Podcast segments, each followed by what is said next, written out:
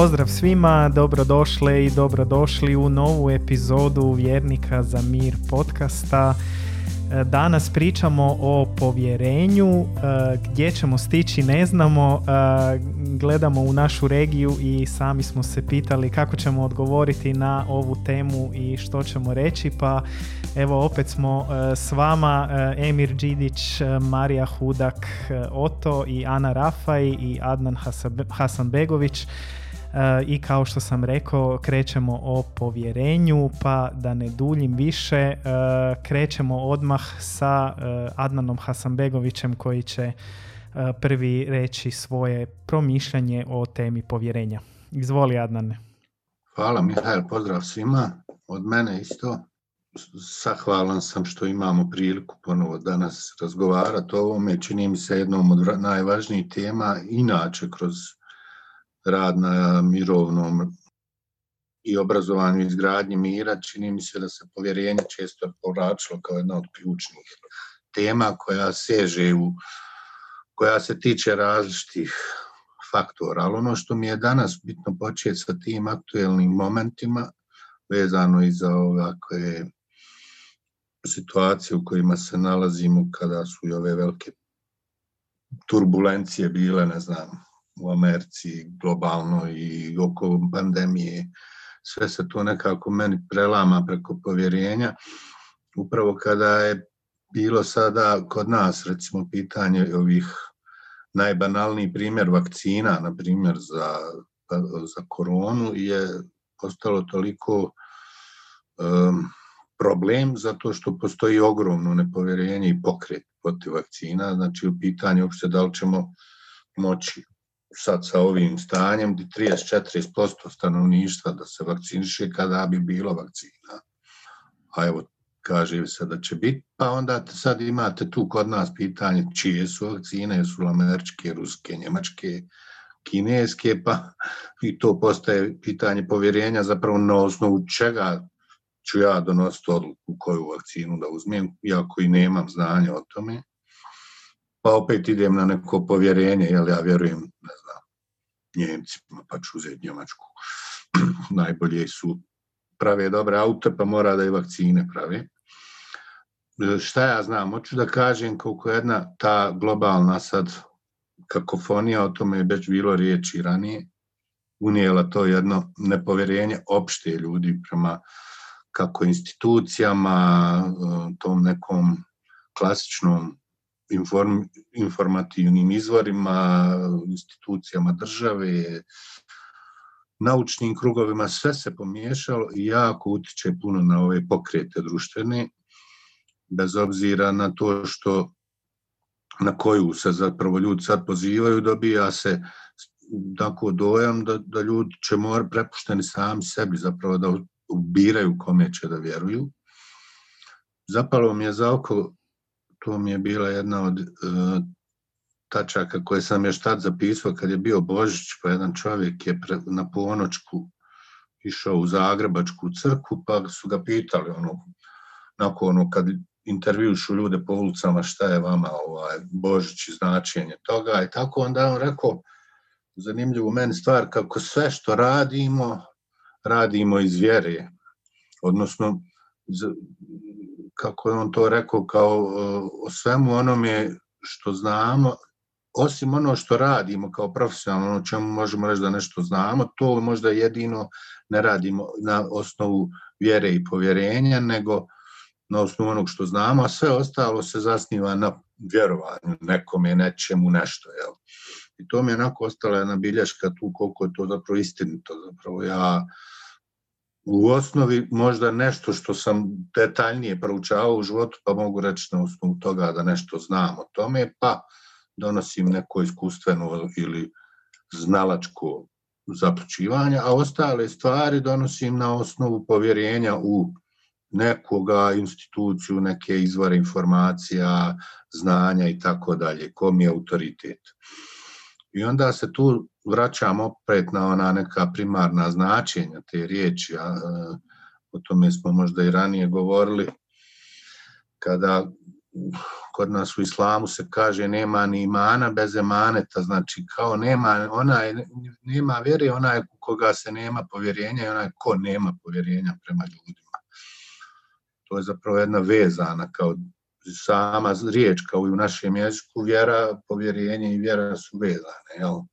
u onom smislu vjera u Boga, šta vama uopšte znači. E sad tu ja opet se vraćam na to, meni je isto jako bitno uh, da mi je vjerska inspiracija u tom smislu, ta kad kažeš da vjeruješ u Boga, onda na neki način predaješ i povjerenje imaš u njega da će biti dobro, da, da, da, se, da imaš povjerenje da se nešto može promijeniti na bolje, da, da vjeruješ da će, ne znam, neke stvari se popraviti i tako dalje. Jer ono što je suprotno od toga kad nema povjerenja, kada nastane to gubitak povjerenja, od optimizma nastaje pesimizam, od, ne znam, filantropije, mizantropija, od želje za popravljanjem stanja, pasivnost, gubitak tih vrijedornosti kad se ono, zbog tog nedostatka povjerenja nekakvog strah se uvuče u ljude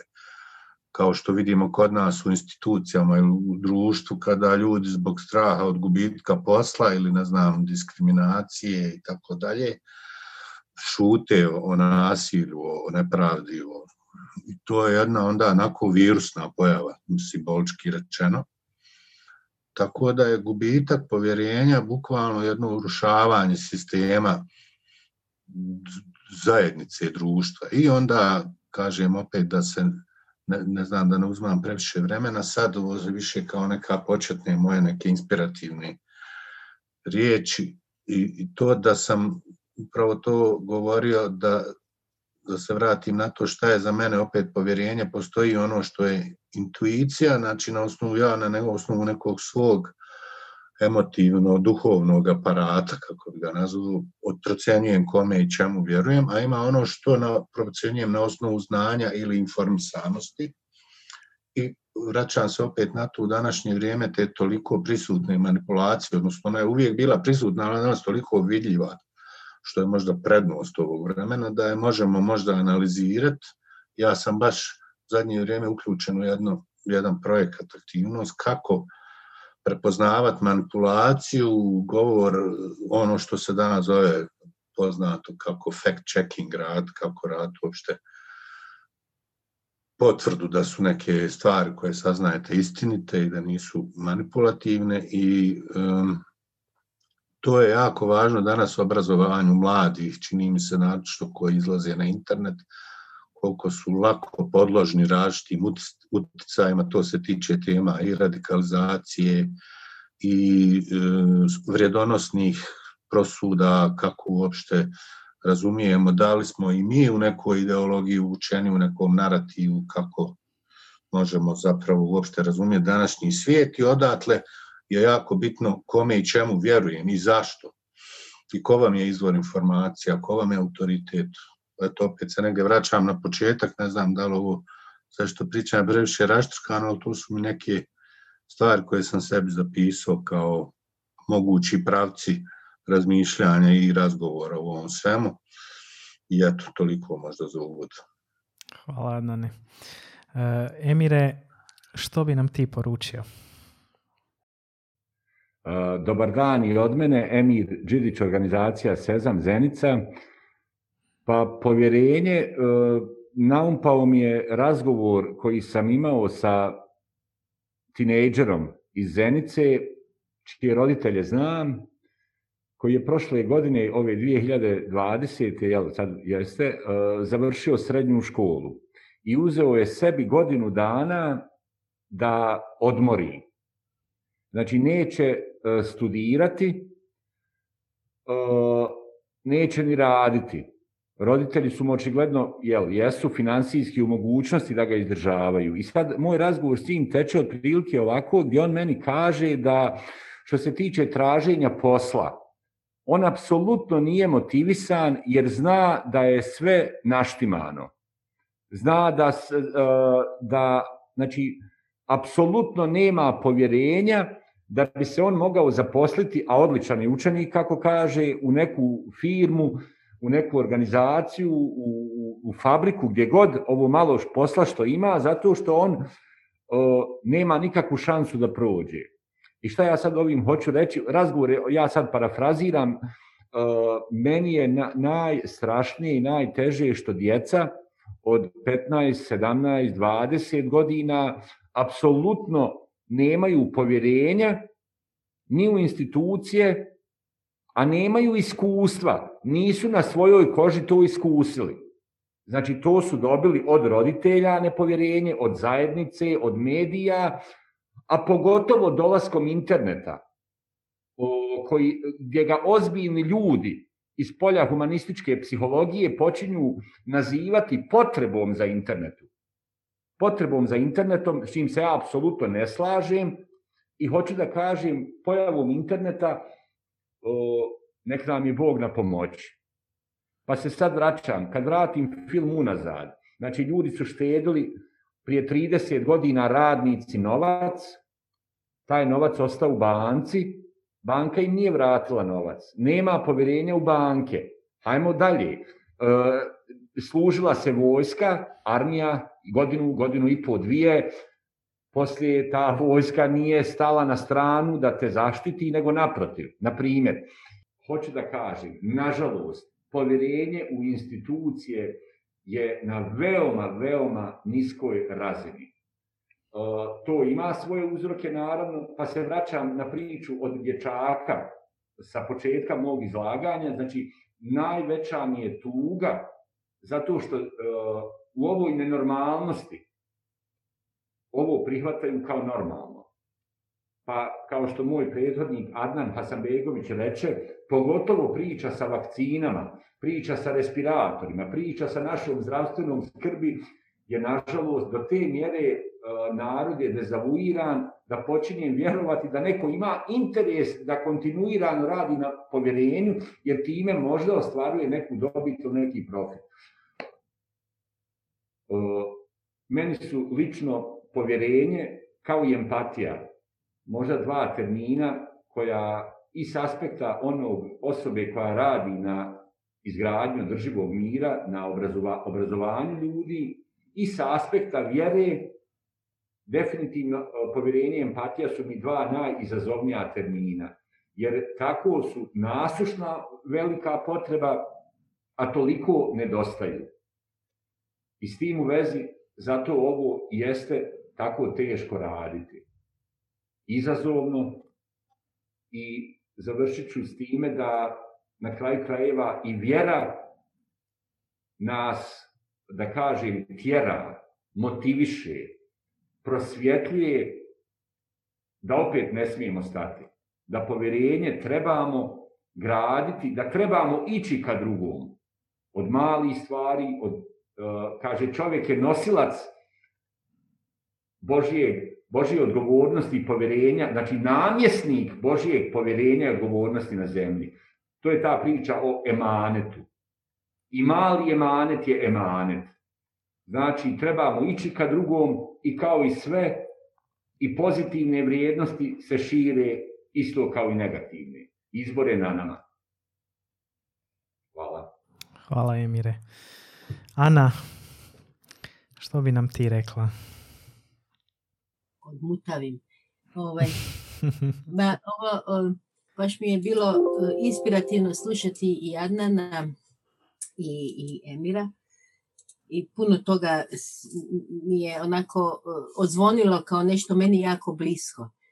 E, ma ja ću početi priču od ovog što se desilo kod nas u Hrvatskoj, eto još uvijek se ma, pomalo e, Petrinja i Sisak tresu, kod nas u, u Sesvetama se to manje osjeti, ali koji puta, ali kod njih je baš baš e, bilo kritično i još uvijek je kritično. I sada, e, dakle, krajem e, prosinca, decembra se je bio veliki potres, Petrinja, Sisa, Glina i odmah isti dan negdje su se počeli građani organizirati i dolazili su ili su slali pomoć ili su dolazili pomoći ljudima koji su tamo stradali od potresa. zapravo mnogi moji prijatelji su rekli da, to je pokazatelj kako mi zapravo nemamo povjerenja u institucije Hrvatske države, da će ona nešto učiniti.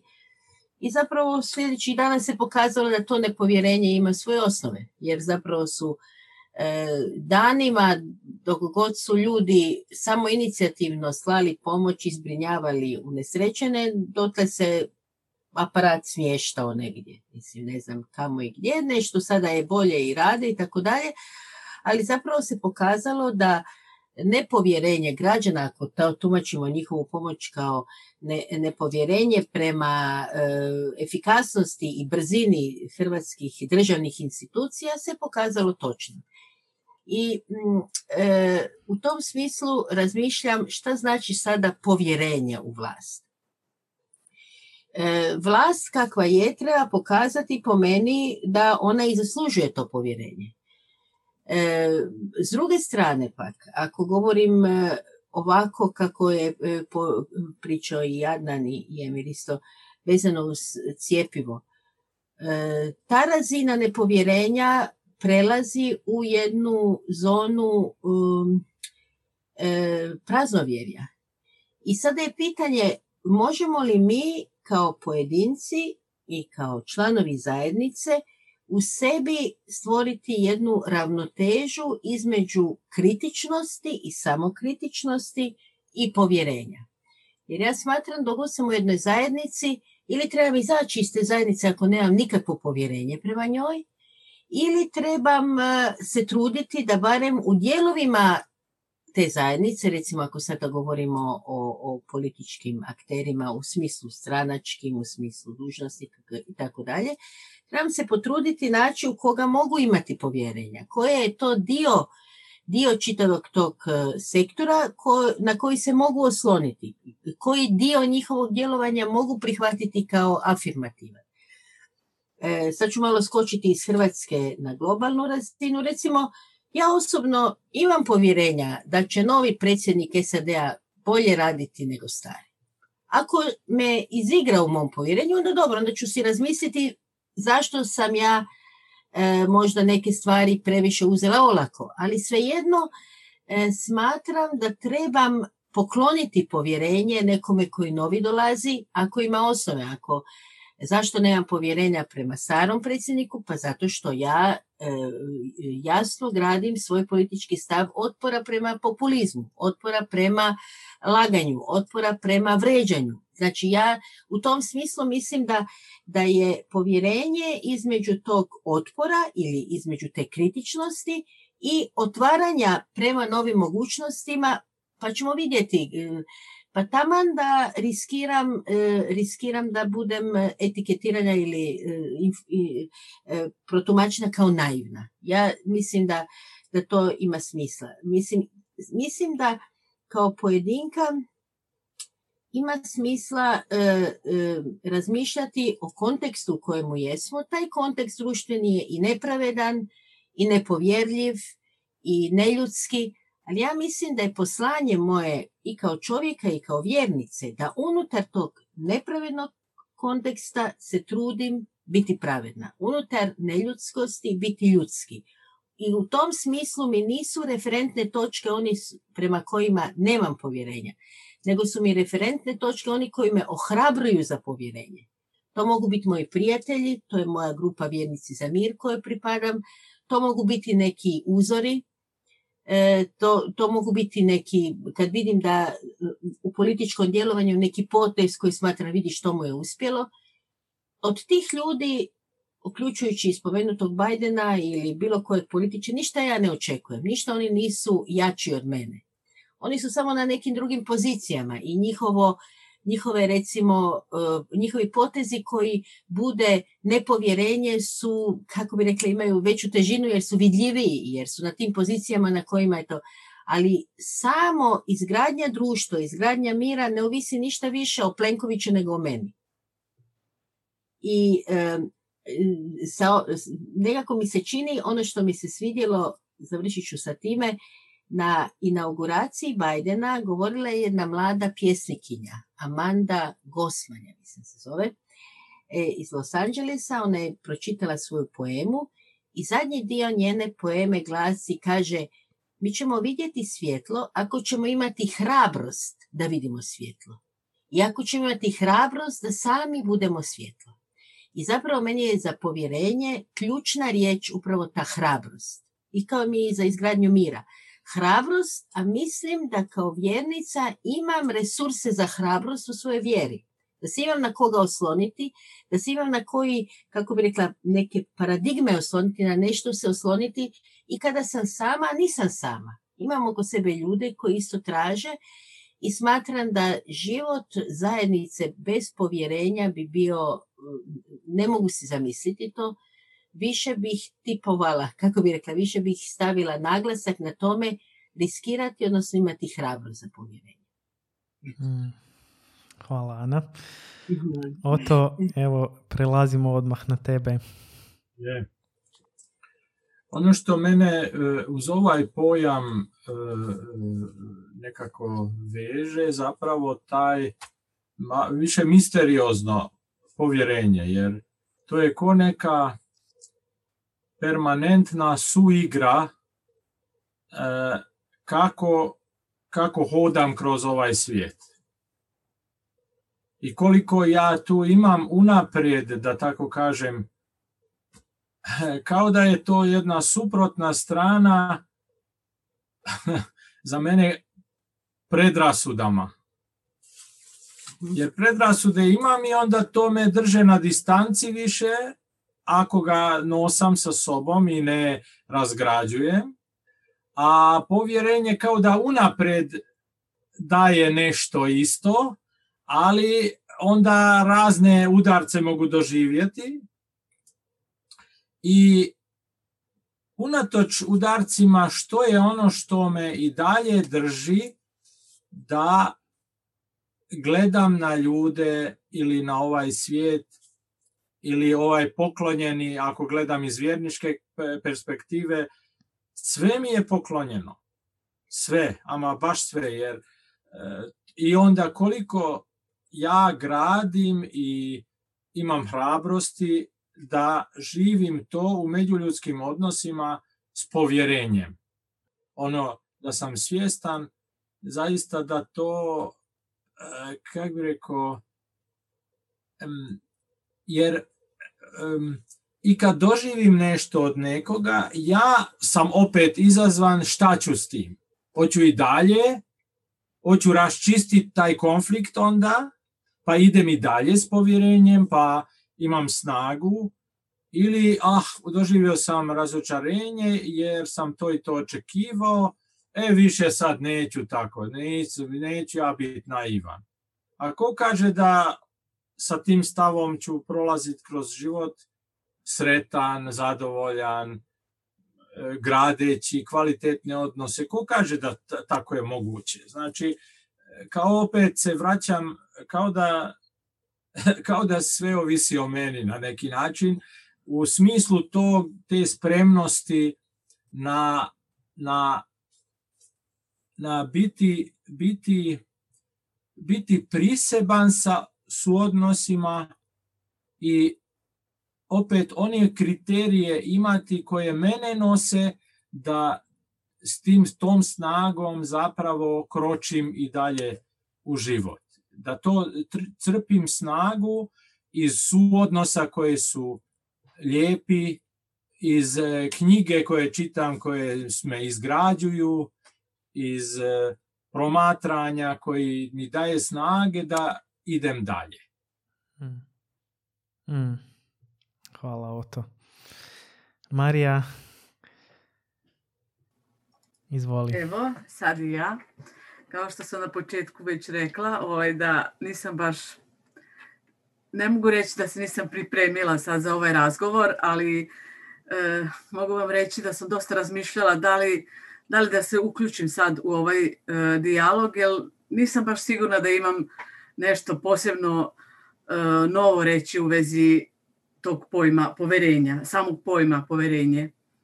A normalno da nam je poverenje svima jako bitno i osobno, a i svima nama kao grupi, jel? Tako da je to vrlo, vrlo važna stvar u, svima nama. I onda sam se ipak odlučila da, da učestvujem u, u ovom uh, podcastu, jel, snimanju podcasta, pošto i sam uh, uh, sama, uh, sam akt tog da, kako da kažem, da, da se uključim u taj dijalog i stvarna komunikacija samo doprinosi e, tom poverenju, jel da? Svi znamo da je to osnovna neka definicija kako se gradi poverenje, pa sam mislila da, eto, barem u tom nekom smislu doprinesem ovoj našoj današnjoj temi.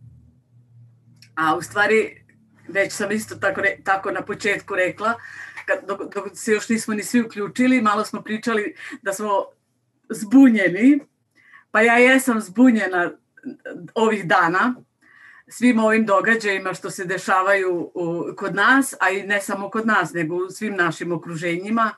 Jel, ovaj, dobro, COVID je tu, pa je tu i vakcina već i sve, sve, sve, sve, sve to na mene deluje nekako zbunjujuće. Znači, a mogu reći da da, da to ima veze sa poverenjem, jel? Jer mi se sad tu stavljamo u neku poziciju da donosimo neke bitne odluke, jel? a te odluke se normalno uh, mogu definisati nekim poverenjem u nešto, kao i sama ta vakcina ili već ne znam ni ja. Pa evo kod nas je pokrenula i ta afera oko silovanja nekih mladih glumica, što se verovatno ovaj, rasprostranilo i u vašim okruženjima, ili to je lančana reakcija. Dosta da je jedna devojka probila led i sad to ide lančano. Svi se prijavljuju i govore svoja neprijatna iskustva. Pa eto sad, uh, i, i to mi je isto delovalo da bismo mogli i na tu temu malo prodiskutovati, ali ali, ali eto, samo da, ka, ja, ja sam, sa, veoma sam zbunjena sa svim ovim događajima što nas trenutno okružuju. Mm. Eto, toliko mm. za sad s moje strane. Hvala Marija.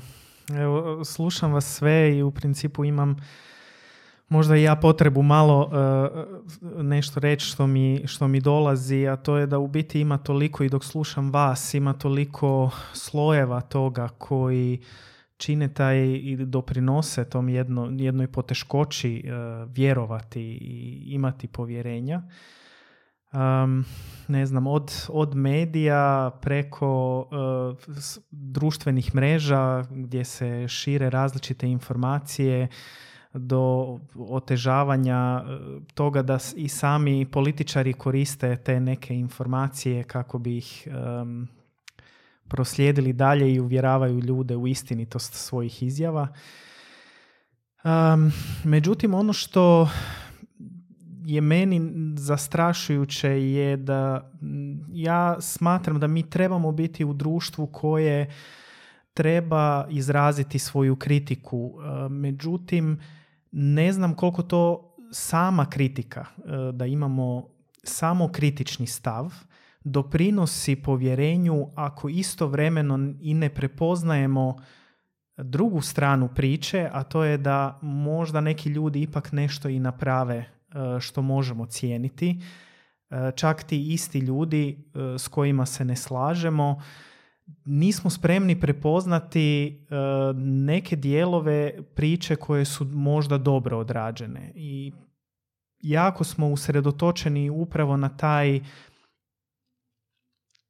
dio s koji nam se ne sviđa ili s kojim se nikako ne slažemo. I pitam se kako na taj način zapravo možemo izgraditi povjerenje, jer baš onda se dešava i ovo što si ti Oto spomenuo vezano uz e, kao lakše, lakše nam je u biti ući u nepovjerenje da ne budemo razočarani nego, nego dati nekome povjerenje pa onda biti razočarani, ali poteškoća je što mi niti ne prepoznajemo potencijal jer unaprijed vidimo i prepoznajemo i usred, kao da smo usredotočeni samo na ono što je negativno. I ne kažem da tog negativnog nema, ali pitanje mi je koliko kao društvo možemo razvijati uh, i graditi povjerenje ako nema i tog drugog dijela da prepoznamo i neke dobre stvari koje se događaju. Uh, Evo, ne, ne, nedavno sam u principu snimao podcast o temi je li naš svijet bolji svijet ili je lošiji, jer toliko često čujemo koliko joj, nikad nije bilo tako strašno kao sada.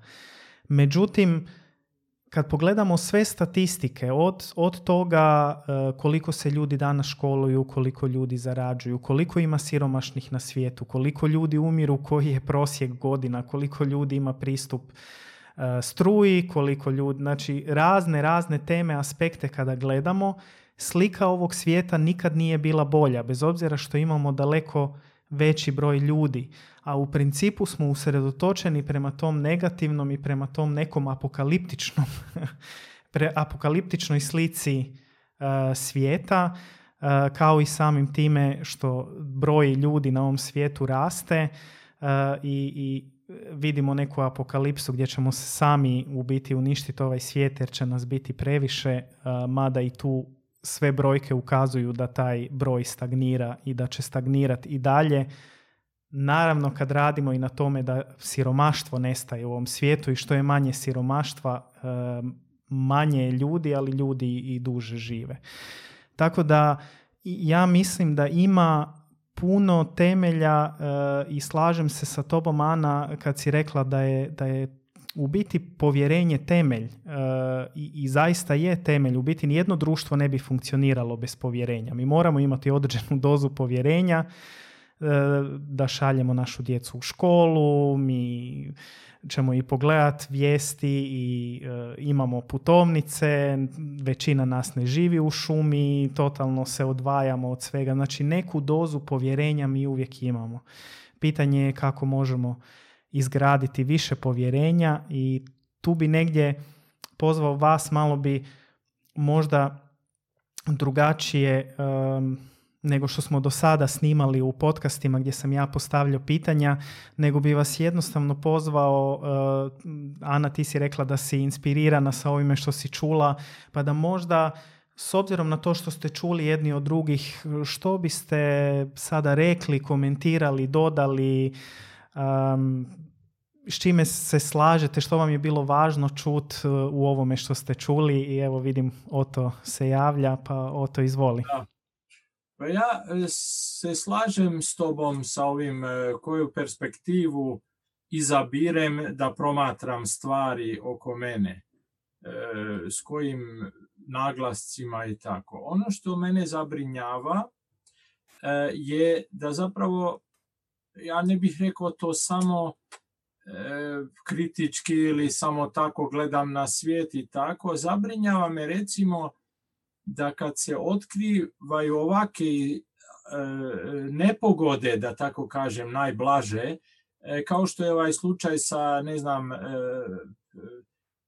iz, e, kak se, iz, iz, kak se to kaže, no, povjerenje kad se izigra, mhm. izigra, evo u slučaju ovih glumica i svih tih u institucijama koje su kao za školovanje, za ovo profesori iskorištavaju svoje moći i tako, ja tu, ono što me zabrinjava je zapravo da te žene e, toliko godina su šutile i sad hvala Bogu da su izašle s tim, hoću reći, koje to tragove ostavlja u tim konkretnim ljudima takvi događaji. Mislim, bilo je i prije, još više, prije nije se toliko pričalo, e, i razne i sa djecom unutar katoličke crkve ili drugim institucijama e, koje se i baš izigralo povjerenje ljudi u te predođbe da ti ljudi će, aha, školovani su ovo ono i znači oni će koristiti svoju moć za podupiranje znanja tim novim studenticama ili studentima ili toj djeci koje dolaze tu s povjerenjem će biti podržani u duhovnom smislu i tako, a ne to. I sad, e, to kad se otkriva, e, kao i ovdje za političare, a vi nas non stop napadate. Crkva kad kažeš nešto, joj, crkva se uvijek napada, opet se diže komunizam. Znaš, kako bi rekao, kako da mi se uhvatimo u zajedničko kolo rješavanje problema, a ne nemoj ti meni ništa reći. Mm. Mm. nego kako da vidimo, aha, čujem što govorite, da, vidimo da je to veliki problem, ajmo kako ćemo. Mi imamo ovu rešenje jer smo na poziciji moći, ali koje vi imate i tako. Kao da to meni eto fali, da nemamo jednu jedan, jednu svjesnost o tome da mi trebamo riješiti problem, a ne joj, kuda osobno men napada, mislim, Mhm. ili obrnuto, da ja sad trebam osobno napadat da bi se on maknuo da jedan sposobni dođe na to mjesto. Ali, ali nikako da uhvatimo što je problem, razumiješ, da to iskorištavanje moći, pozicije moći je nedopustivo, da to se treba školovati u stud- studiju ili nešto, da ti imaš integritet drugog čovjeka, čovjeka nedodirljiv je. Mm. Ako kaže nešto ne, to je ne. Ako kaže da, to je da. I tako, kako bih rekao, i jačat tako, jer tu se, e, pom- eto, to mislim da, znači na povjerenje da to želimo riješiti problem. Mhm. Mm. E, Ad- Adnan, e, pa onda Ana. Pa dobro, da, mene, su, mene ste inspirisali na svašta nešto, ali ono što bi sad samo možda fokusirao da po, podcrtam ono što je rečeno. Čini mi se važno podsjetiti na to da smo mi u mirovnom radu sve ove godine, 20 godina unazad, recimo tu u regiji, postratnom tom periodu, stalno insistirali na tom, o to je to spominjao rješavanje i sukoba i dijaloga, a kako uopšte sa neistomišljenikom, da ne kažem neprijateljem, ulaziti u dijalog je upravo čin vjere, zapravo da morate taj jedan rizik da ispadnete ili naivni ili pa čak i, ajde kažem, neko ko rizikuje da ajde kam, podilazi nečemu što će neko ocijeniti kao neko neprijateljstvo ili nešto što je opasno. Recimo, ja sam se stalno susretao s tim kompromisom sa nacionalizmom, jel te, s obzirom da radimo u takvom kontekstu. Pa ste stalno bili, bio sam izložen tome da sam proglašen ne samo izdajnikom u svojoj grupi, nego neko ko je potiče ili daje prostor nacionalistima, zato što sarađujem sa njima. I onda sam stalno bio time e, izložen da i sam sa sobom, Bože dragi, da li ja ovo smijem ovako. I tamo mi je stalno taj čin povjerenja, tog, taj čin vjere, da tako kažem, da će to, da to ima smisla, da, da se da prostor tim ljudima za promjenu, recimo ako neko stoji na pozicijama nacionalizma ili ne znam ti čega, nečeg čim se ja ne slažem. I šta se onda dešava? Vi zapravo time dajete šansu i za promjenu i, i ono što je jako bitno tim činom povjerenja, vi stvarate jedan zajednički prostor eventualne transformacije tog sukoba, tog nečeg. Znači, bez, to, bez toga ne ide. Zapravo je vrlo teško da može i doći do promjene u društvu ako vi ne, pra, ne, ne, ne, stavite povjerenje da će taj neko ko je drugačiji ili čak neprijatelj uopšte doći do kako uopšte mislimo onda graditi mir bez toga, znaš. Baš sam se sad sreo u dijalogu sa ljudima iz Amerike, aktivistima, kako oni sad, Bože, sa tim ljudima koji podržavaju Trumpa, šta sa tim, kao oni su sad zbunjeni, jel? Ja sam govorio o tome kako imam iskustvo da vi morate pristupiti tim ljudima s povjerenjem, da će oni, ne osuđujete njih, nego ideologiju možda koja ne znam, može stajati za toga ili su doživlja, trebate im pristupiti kao neko ko, je, ko je i vi u nekakvom zajedničkom, što to sad reče, zajedničkom smo prostoru rješavanja problema, želim da ti vjerujem da možemo zajedno to nešto mijenjati. I onda tu možete biti iznevjereni, naravno, i to je isto dio stresa koji je neophodan ali kažem bez tog čina vjere, povjerenja, ono što je Ana govorila o vagaču tvoja djela, ne znam, pa ako me izneveriš, Bože moj, mislim, ja moram istrajati na tome da želim mijenjati na bolje, ja, koliko ja mogu da osvijestim to šta je dobro i vjerujem da znam. Znači upravo što je Mihajl rekao, kaže, svijet je možda danas bolji nego što je ikad bio, ja se s tim slažem, u načelu zato što neke da tako kažem, računljive stvari, brojeve mogu da nam ukazuju na to, ali s druge strane uoča, zbog te informiranosti veće mi znamo i za mnoge tamne strane sve više spoznaješ i loše i dobro, nedavno sam to čuo, kao ta spoznaja kada ti raste, raste ti spoznaja i dobra i zla, jel? Pa si onda možeš ti, ja sam hiljad puta bio onako, rasturilo me kad počinješ ono, što se kaže, osvještavati sve moguće nasilje, nepravde, treba ti ono svjetlo, jel, što je Ana govorila, ta djevojka što je govorila o tom hrabrosti da vidiš svjetlo. Moraš i to stalno biti svjestan da, da, da, da je i dobro prisutno, iako je tama, recimo, tebi trenutno u tvom okruženju. Tako da, e, opet kažem, što više znaš, imamo mi one izreke, što više znaš, ono, više si nesretan kao, jel, da te iskustvo vodi u tu, taj cinizam, to nepovjerenje, onda naš stari, kao poču, e, ne znaš ti kako je to, njim, nemoj njima vjerovati ili te predrasude, to se čak smatra mudrošću u određenom smislu, a Bože dragi, to je velika glupost zapravo i, i zapravo trebalo bi da je ta mudrost kroz iskustvo.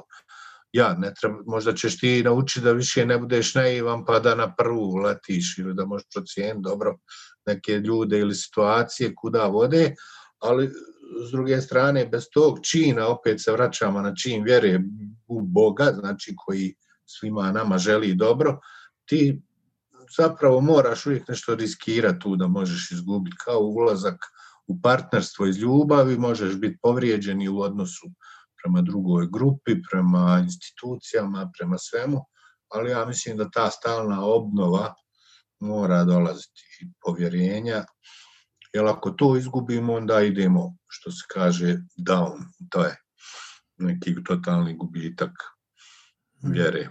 Mm. Hvala Adnane. Ana, izvoli.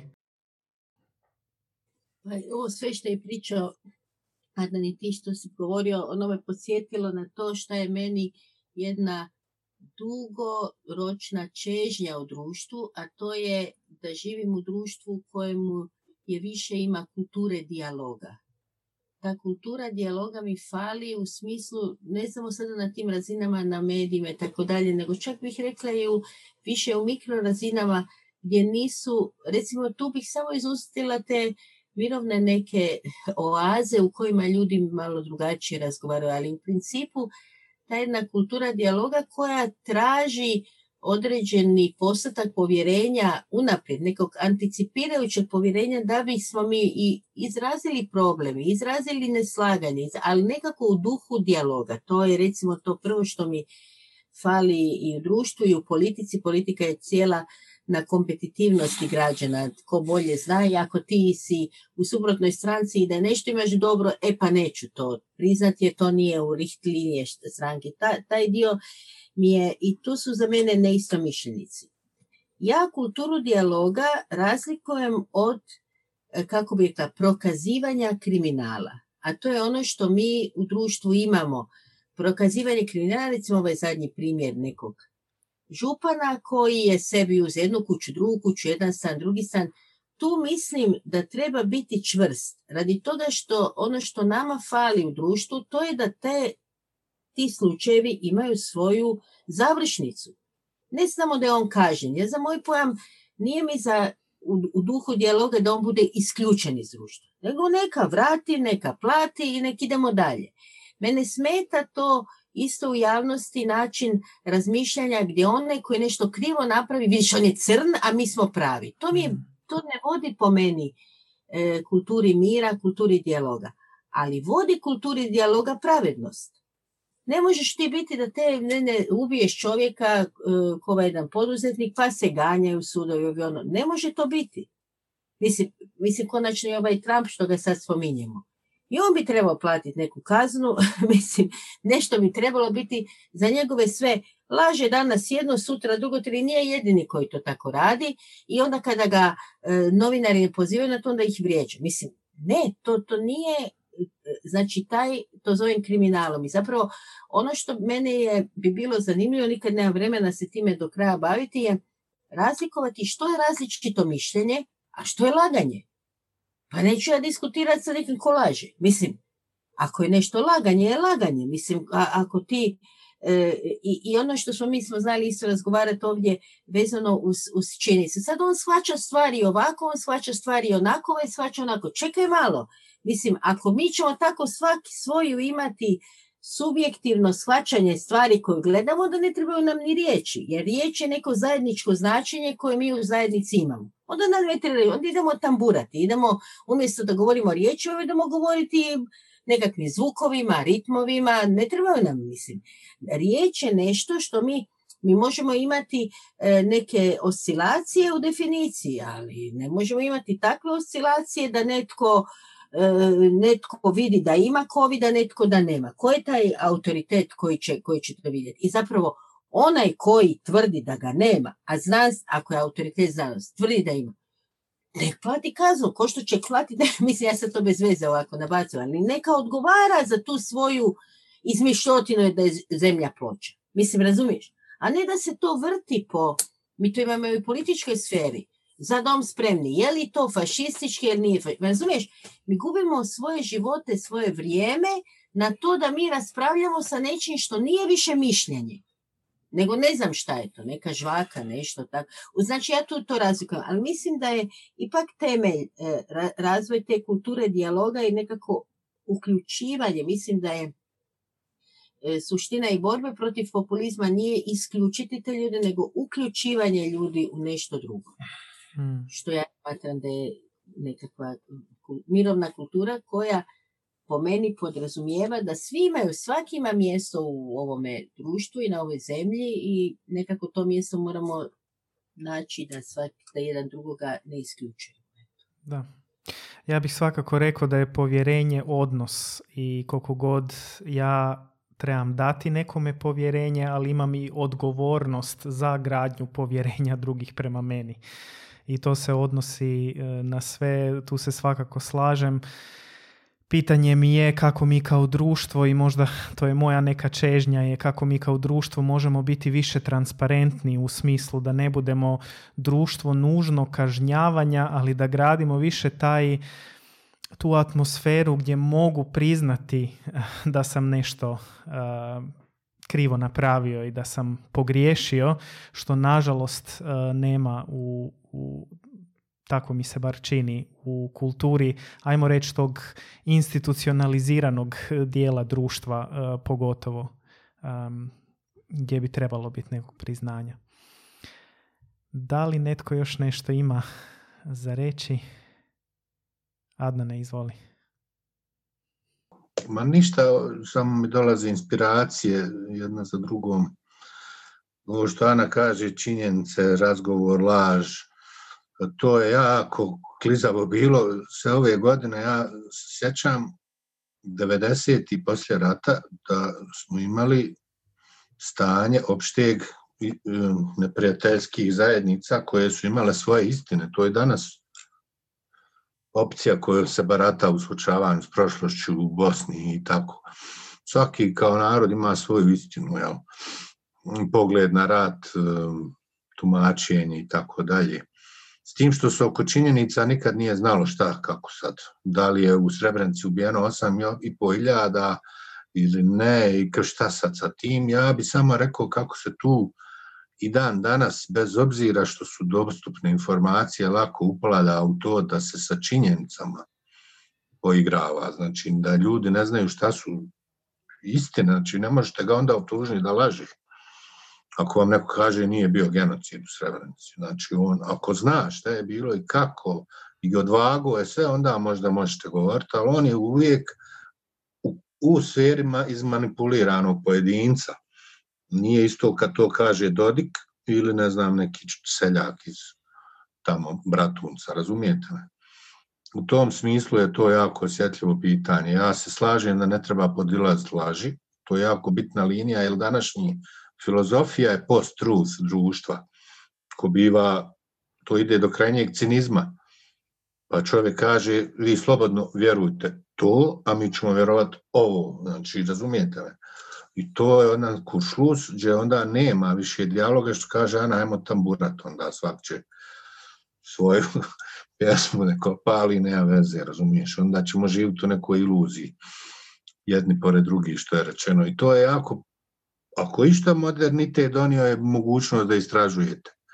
Međutim, to ljudima se ne da ili ne žele, još uvijek je to neznanje blagoslovljeno, pod navodnim znacima, i jako je teško onda ljudima, kako bi se reklo, vi kad dođete sa informacijama, oni će shvatiti vas kao manipulatore, kao da vi sad vi nešto ubjeđujete u nešto što nije istina. Tu se lako teorije zavjere povlače, a s druge strane te neke elite koje bi mogle znati, oni se bave zavjerom čutanja. To je problem naše kulture, koza nostre, mafije, takozvane, gdje se drže skrivene informacije i ljude u crkvi se krije ili u vjerskoj zajednici, neće da se izađe sa sramotom. To je jednostavno tako napravljeno da se e, štite kao naši članovi. I to je onda vodi vas u ovo što se ove djevojke govore sad i o silovanju. Neće se pričat o tim silovanjima zato što je to naravno ne samo sramotan, nego urušava autoritet neke institucije i onda se po tim ženama naravno opali najlakše. One kao žrtve nek šute i čak što više budu osromačene kad izađu vani da svjedoče i sudstvo je tu katastrofalno. Mislim, jako je teško uopšte nositi se sa tim. To otvara niz drugih pitanja i samo to hoću da kažem. Dakle, da bi se vratio na tačku povjerenja, ja moram znati zapravo da su ljudi često žrtve manipulacije, čak i oni koji mi možda doživljavamo kao problematične na više načina. E, kad sam radio sad na tema manipulacije, shvatio sam da manipulacija znači upravljanje, što ne mora biti lužno loše, nego je mahinacija ona riječ koja se traži. To vam je ono kad neko svjesno neće da pusti istinu, da izađe ili skriva, pravi nam štetu namjerno. A manipulacija može biti iz neznanja urađena, pa neko vam, ajde kažem, braneći neku svoju poziciju, slaže, a i da ne zna, ajde kažem, pa onda mu nije ni za zamjer toliko. Tu su te granice gdje ja sam sebi dozvoljavao da se upuštam kada vidim neko da ima, što mi kažemo, zao nijet, lošu namjeru, mada kod vas ima ona izvijeka dobre namjera, poplaćajan put pakao, ali ja sam tu malo tolerantniji, ja bih rekao, ako dobra namjera postoji, vjerovatno ima šansi da izdobri i da vjerujem, onda imam povjerenja da nešto može biti tu. Eto, toliko. Hvala Adnane. E, reci Ana. Ako može još kratko replika pa da onda e, nekako možda idemo prema da, kraju. Ono što bi ja htjela reći, jesam otvorena, e, vezano uz, uz ovo što je govorio baš Adnan, drago mi je što si to rekao jer nije rješenje u činjenicama, to i mi vidimo u raznim konfliktima. Ono što sam ja željela reći je sljedeće. Kada ti, recimo, Trump tvrdi da smo ukrali izbore i plati ne znam koliko sudova da provjeri i taj sud provjeri. Znači on je otišao na taj autoritet smatrajući da taj autoritet točno broji, a ovi da loše broji, koje osumnjiči da su. I kad mu sudovi kažu ne, nisu ti ukrali i on dalje to tvrdi, to hoću reći. To je za mene laž. To su, imamo jedan mehanizam, jedan instrument, to su ti sudovi, koji su mnogi od njih i republikanskog usmjerenja političkog. I znači ako ima načina kako mi možemo doći do određenog podatka, nije zadnji podatak u gradnji povjerenja, to se ja s tom slažem.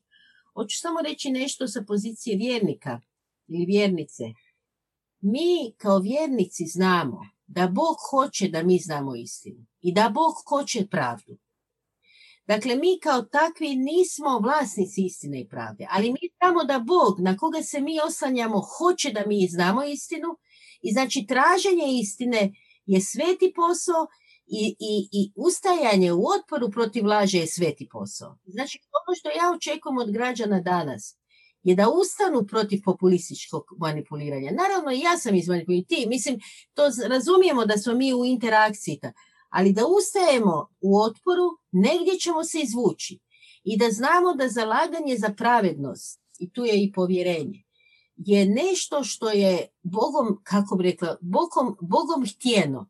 Prema tome, ako je to htjenje Boga, onda smo na dobrom putu, razumiješ? Ta neki, ono što mene smatra u, u, i u, u, tim elitama i u manipulacijama s ljudima, kaže, ma ne možete vi, ma vi ste samo mali ljudi, vi ste samo, ano, ne možete prepustiti, institucije rade svoj posao, figu frišku, razumiješ? Mi nismo ti kojima će neko reći ne možete vi, a Bog kaže možete. Razumiješ? Prema tome, komi šta sad tu ima govori da ja ne mogu. To, to sam samo htjela reći, da ta me vizija vodi. A da sam ja jedan samo čovjek koji može biti i tako, to se sasvim sve, ovo što si rekao, čini se da se slaže. Mm. Ono što mene još, ja, ono što bih dodao je, e, to kada ti raskrinkavaš probleme u društvu i tragaš za istinom, pravednošću te kategorije. Ono što se desi da odjednom prepoznajem saveznike na svim identitetskim grupama. A onda moja institucija ili religijska skupina kaže ne, ne, ipak mi, da, da, svejedno, mi moramo dalje sa svim tim teretima, da tako kažem. I nešto ćemo se ispričati i kao gotovo. Ali suštinski se puno što šta ponavlja nadalje. I to je meni veliki problem. A pozivaš se na božanske knjige, ovo ono, a oko nas ateisti kažu šta vi pričate ljudi, šta radite, pogledajte povijest, ovo ono, dominacija toga što vi govorite, nosilo je smrt i to. I onda mi vadimo, ne, ne, bilo je i pojedinaca koji su lijepo činili za druge i tako. Jeste, ali dokle, dokle to ide da mi ono što, kao da nemamo temelja, zajedničko kad kažemo da ovo nije pravedno nikako i ne može se desiti u ovom društvu, a opet se dešava. I tu, tu naletavajući, a opet, a opet otkud crpim snagu ako imam povjerenja? Povjerenja imam e, s ljudima, kako bi rekao, koji ne samo, ne bih rekao samo, aha, jedno umlje, isto mišljenici moji, pa onda samo to prati nego trudim se, kako bi rekao, kako e, zalagati se za boljitak bez obzira na te identitetske preznake. Nego da zajednički identitetski preznak je čovjek ili muškarac i žena ili, ili ne znam, kako bi rekao, humanost ili ne znam, eto. I kako izdržati na tom putu, to je meni, eto, trebam se dobro sabrati iznova iznova. E, evo, približavamo se kraju, e, međutim, htio bi prije nego što završimo, e, ipak pokušati dati neku ideju ljudima koji gledaju ovo što mogu napraviti? Da li imate neku ideju, neku poruku za ljude, nešto konkretno što im može dati neku nadu, odnosno izvući ih iz te bespomoćnosti, nas sve izvući iz te bespomoćnosti kada gledamo oko sebe i vidimo koliko manjka povjerenja, što mogu napraviti ja kao običan smrtnik u tom društvu da u biti e, gradim i doprinosim društvu koje je društvo povjerenja?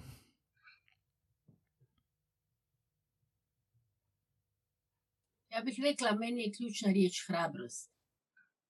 Hrabrost u smislu iskorakni i u smislu preuzmi odgovornost. Preuzmi ti kao osoba, kao član ovog društva, građanin, građanka, a preuzmi kao vjernik, vjernica, odgovornost za izgradnju povjerenja. Koliko možeš. Ne idi tamo gdje ti je preteško, gdje se bojiš, ali pitaj se što ja mogu učiniti za povjerenje. Hmm. Hvala Ana. Emir pa Adnan? Pa, definitivno to je ova ista riječ hrabrost. Uh, hrabrost kao izazov. Hrabrost, ako ništa, kao dječja igra da pristupiš drugom, da osjetiš osobu, da osjetiš uh, pa i Božije prisustvo. Hmm. Da osjetiš sebe i da da probaš. To jeste rizik, potencijalno, međutim to je i život.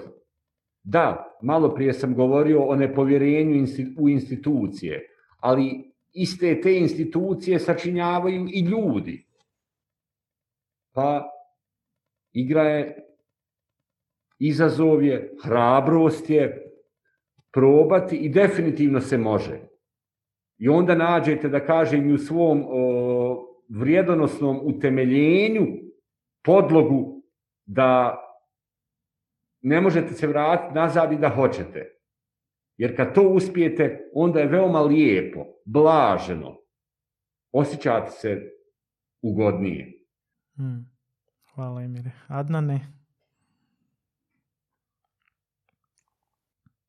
Ja bih rekao da ono što sam osvijestio kroz mirovno, hajde kažem, obrazovanje prije svega, da ne kažem samo i taj djelovanje, je da jako puno čovjek uči kada radi na tome što kažete vi sad, kad ima hrabrost da iskorakne iz neke vlastite komfort zone, tog nečeg, na toj naviknute obrazce, na na biti samo u svojoj grupi zajednici kada izađete u dijalog i onda odjednom osvijestite taj jedan međuprostor da postoji.